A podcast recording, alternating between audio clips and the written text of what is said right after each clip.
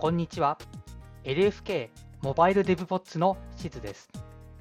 このポッドキャストでは、LINE 福岡、通称 LFK でのスマートフォン向けクライアント開発の現場で使われている技術の紹介から、最新の iOS、Android の開発技術の解説、さらには福岡で働くさまざまなバックグラウンドを持ったエンジニアにフォーカスしていきます。なお、このポッドキャストは国内外のエンジニアに向けたものですので、日本語、英語のエピソードを用意しております。はい。では今回も始めていきたいと思います。皆様こんにちは。えーこちらのシリーズでは、コミュニティで話されている SWIFT の最新情報や共有されている知見について話していきます。特に僕が日頃趣味でウォッチしている SWIFT フォーラムズという SWIFT について話すための公式サイトの内容を中心に見ていきたいと思います。また、話している内容はすべて GitHub に、詳細を記載しておりますので、もしご興味があればそちらもご参照ください。今回は Swift の標準ライブラリーに追加される予定の新しい時間の概念について話していきたいと思います。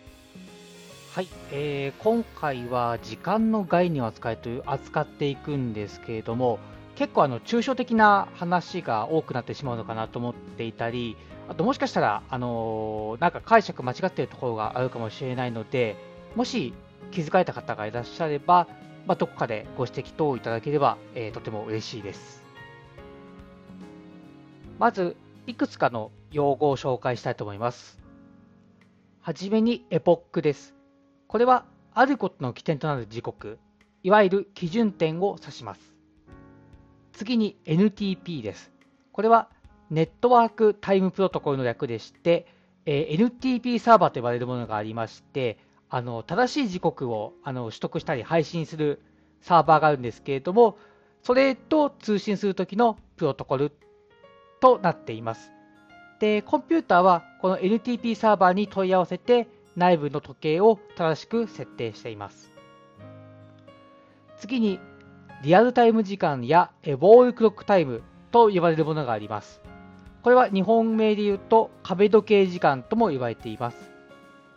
で、これはあのあるプログラムの開始から終了までを計測した時間となっていまして、今紹介しました NTP サーバーによる時間補正の影響を受けます。次に、モノトニック時間、えーまたは単調時間と呼ばれるものがありまして、これは逆にあの決して後戻り後戻りすることがなくて、単調に増加していく時間を指します。最後にアップタイムというものがありまして、これは OS が起動してから現在までに経過した時間を指します。いわゆる稼働時間と呼ばれているものになります。他にもあのプロポーザーのドキュメントには用語が載っていまして、一番末尾にあの解解説というかあの、どういった意味があるのかっていうのを書いてありますので、そちらは GitHub に、えー載せていますので、もしよろしければご参照ください。はい。では内容に入っていきたいと思います。えープロポーザル読んでると、ちょっと重複しているとこもあるかなという部分があるんですけれども、一旦プロポーザルの内容に沿って紹介をしていきたいと思います。まず、時間を定義するためには3つのことが必要であるというふうに書かれています。1個目が今の概念を提供するアイテム、これ Now ですね。と、ある時点で目覚める方法。これはあの、ある時間になったら何かをするというような方法を提供する必要があると書かれていまして、これを時計、クロックと呼びます。2番目がある時点を表す概念が必要であると書かれています。これは時刻、インスタントと呼ばれています。3つ目が経過時間を測定する概念が必要であると書かれています。これは期間、デュレーションと呼ばれています。次にこういった時間を定義するために必要なことについて書かれています。例えばなんですけれども、それぞれの API で正しい型のみを受け取れるようにするといったものがあります。えリアルタイムの時刻が必要なところにモノトニック時刻を渡すことができないようにするといったものがあります。一方で、まあ、こういった特定の方を知らなくてもあの API が使えるようにするという扱いやすさということも考慮が必要であるというふうに書かれています。まあ、例えば、Swift を学び始めたデベロッパーであっても、ダーウィンとか、まあ、Linux とかで型が違うことで、その扱う方も、まあ、違っているので、それを覚えなくてはいけないとかいった、そういったことが起きないようにもする必要があるというふうに書かれています。次に、パフォーマンスという観点で考えますと、時間は関数の実行時間などの測定とかにも使われますので、そういった実行するのに十分なパフォーマンスが必要で、まあ、大きなオーバーヘッドを発生させたりさせたりですとか、そういったことがあってはならないというふうに書かれています。なので、まあ、ある種その C 言語のデータと互換性を持つデータ構造というものが必要になってくるというふうに書かれています。もう一個必要なこととしては、えまず時間自体は常に特定の分析フレームを基準に測定されるということを考えなければいけません。例えば、アップタイムの場合は、マシンが起動された時間を基準にして、そこからの相対的な経過時間を使って、デュレーションを測定します。他のものに関しては、また別の分析フレームを使うと思います。で、これらは、あの、それぞれ変換する場合にも、まあ、精度が違っていて、その精度が失われる可能性もありますし、もう全く変換できないっていったこともあります。なので、あの、一般的に一律にプロトコル要件として表現することはできない。そのため、何かしらの変換方法が必要になってきます。最後に、先ほど紹介した時間を表す3つの概念について、それぞれの主な目的が書いてありまして、まず時計の主な目的としては、後で実行する作業をスケジュールする方法を提供すること。時刻はそのスケジューリングの一時的な基準点を提供すること。期間は2つの時点の間の経過時間を表す高精度の積分時間になるように特別に設定されていること、こういったことを考慮する必要があるというふうに書かれています。で、今何が問題になっているのかと言いますと、この時間の概念を表す API とか型がたくさんあるということが挙げられています。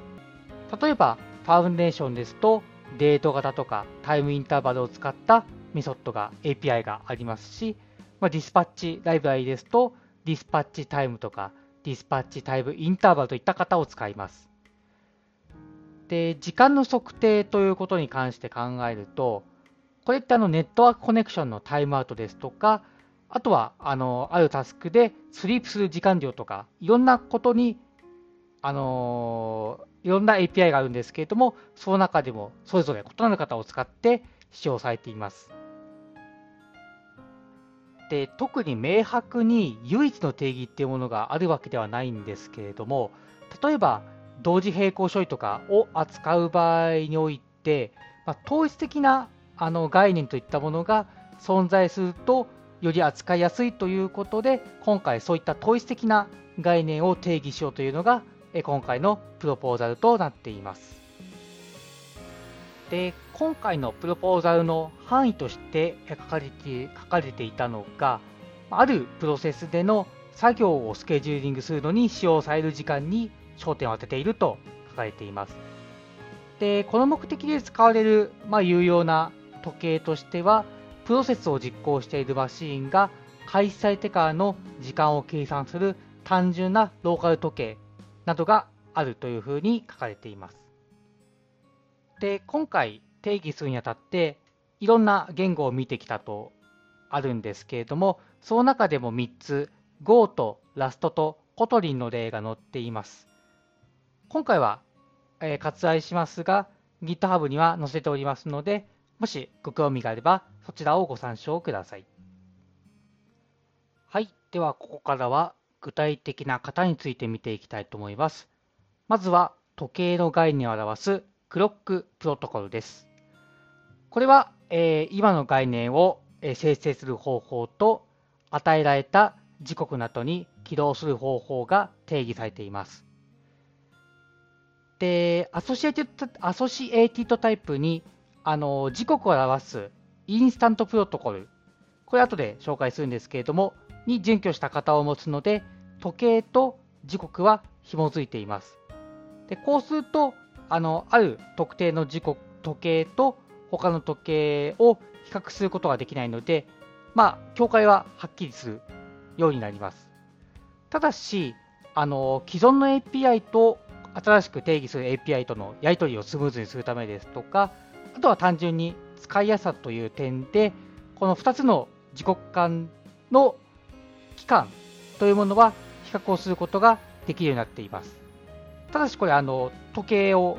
のタイプをまたがってあの使えるので、間違って使わないように注意が必要です。で、こうやってあのプロトコルの階層を時計と時刻だけにすることで、すべての場合で利用可能な期間を表す概念を簡単な形式で表現することができますので、特にあの既存の方で、あの新しくこの期間の概念を定義した方を利用するものに対しては、すごい有用なものとなっています。あと、この時計は、えー、精度を調整することもできまして、あのある時計はナノ秒単位の精度を持ちますし、ある時計はマイクロ秒単位での精度を持つことができます。デフォルトは1ナノ秒となっていて、経過時間が指定している精度以下の場合は、正確な情報が提供できないので注意が必要です。あと、時計はある作業量を測定するために使われまして、あのメトリックのワークロードを測定するだけではなくて、パフォーマンスベンチマークのワークロードも測定できるようにする必要があります。で、これはあの簡単に使えるようにするためにデフォルト実装が提供されています。あと、今、Now を提供する以外の時計の主な用途としては、与えられた時刻の後に起動すること、つまりスケジューリング機能ですね。指定された時刻の後に実行される作業をスケジュールすることができます。でただし、このスケジューリングされた作業の起動って、あの CPU を立ち上げたりするので、結構電力を消費する可能性があります。そこで、あの許容範囲というものを指定することができまして、まあ、この範囲ですと、ちょっと時間遅れてもいいということで、システムの方でうまく他にスケジューリングされされた作業とグループ化することで、ま、電力効率を上げるというようなこともできます。続きまして、時刻の概念を表すプロトコルがあります。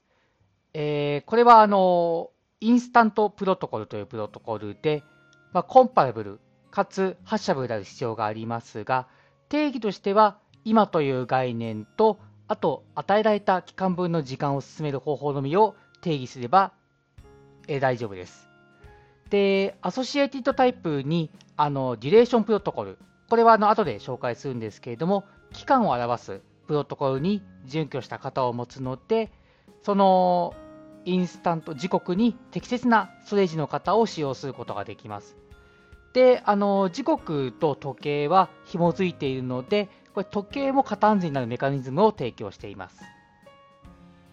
で、この時刻が使える主なところとしては、あの組み合わせて使えることができるという点が書かれています。で、これどういったことかというと、えーと、この時刻のインスタンスの中身を変更せずに他の関数に渡したりすることができます。例えば URL リクエストってタイムアウトがあると思うんですけれども、あの URL, リクエストを分解すると、まあ、接続を確立してデータを送信してでレスポンスを待つといったそれぞれ処理がありますがその処理にこのインスタンス、えっと、時刻のインスタンスを渡していってもそこであの変更されることはなくて、あの静的に扱うことができるので、しっかりとタイムアウトの時間を測って、そのタイミングで処理をすることができる。といったことが、え、有効な使用用途として挙げられていました。はい、続きまして、期間を表す概念なんですけれども、これは2つありまして、まず1個目がデュレーションプロトコルというプロトコルです。で、これは、えーと、期間を表す概念なんですけれども、まあ、の比較比較可能、コンパラティブ、であとは加算可能ということで、アディティブ・アリスメティックっていうプロトコルに準拠しています。で、これはあの何ができるかっていうと、まあ、足し算引き算ができるということを示すプロトコルで、デフォルト実装で、えー、足し算引き算が提供されています。他にも、期間の効率的な計算を保証するために、えー、二進整数の掛け算とか割り算とか、あとあのダブル値を作成するための割り算というものも、え、必要となってきます。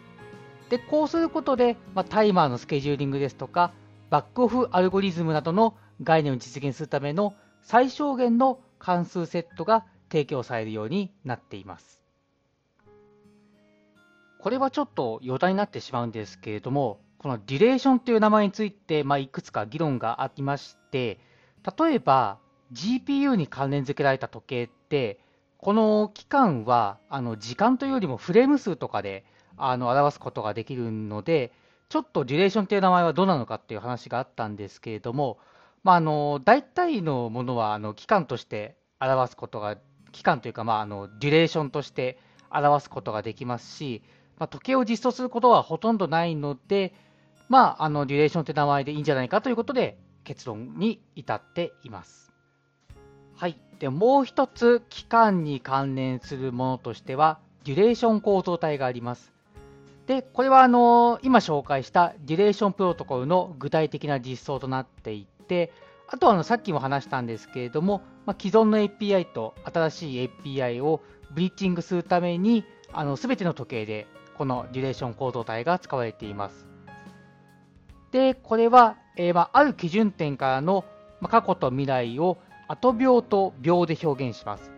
で、これ後秒って何かと言いますと、10のマイナス18秒、10のマイナス18乗秒。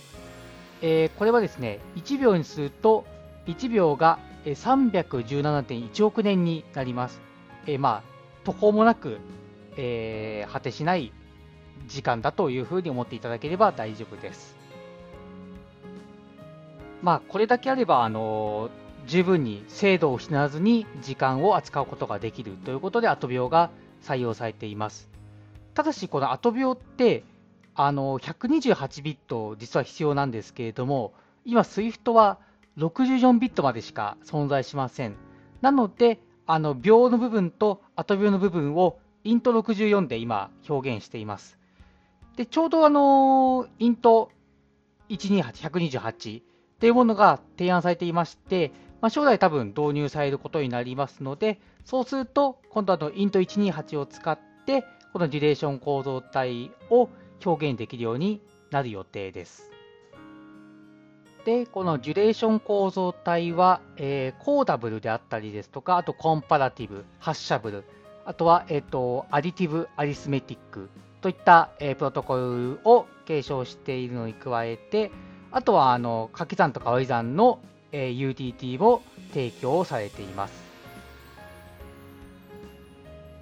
はい、ということで、それぞれの概念を表す、えー、構造体やプロトコルについて見ていきました。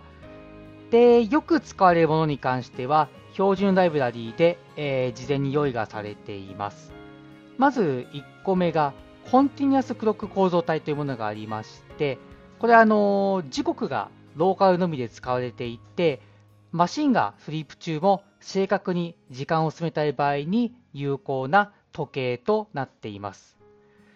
で、ダーウィンの場合は、これはモノティモノトニック時刻に依頼する時間を参照していまして、Linux の場合はアップタイムに依頼する時刻を参照しています。はい、もう一つ、サスペンディングクロック構造体というものも用意されています。で、これはですね、あの稼働時間がマシンがスリープしている間は増えないんですけれども、そのマシンの起動時間を参照したい場合に使われるというふうに書かれています。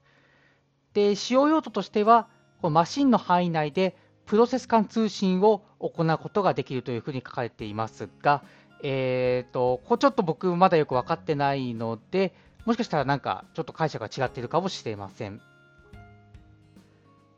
次に、標準ライブラリ以外で1個紹介したいのが、UTC クロック構造体というものがファンデーションに存在します。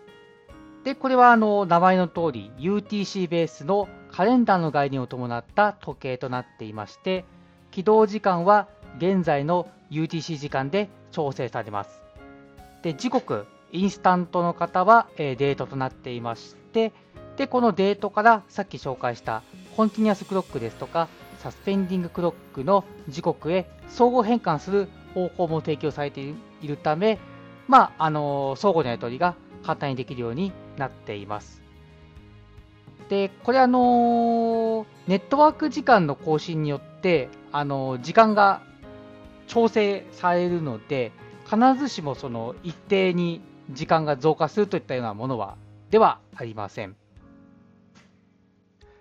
あと、保持している値はタイムゾーンとかサマータイムとかカレンダーに移動しないんですけれども、あの NTP の更新によってウルー秒が適用される可能性があります。で、この値以前はあの調整することができなかったんですけれども、まあ、今回新しくそのデートの方でこのウルー秒がどのくらいなのかっていうことを指定する新しい方法も提供されています。で、これもちょっと余談になってしまうんですけれども、もともとこの UTC クロック、標準ライブラリに入れようっていう話が最初に出たんですけれども、まあ、あの特定のカレンダーに依存するものを標準ライブラリに入れるのは不適切ではないかというような話が出たりしまして、結局、このファンデーションにとどまることになりました。でそうするとあの、デート型に関しても、まあ、あの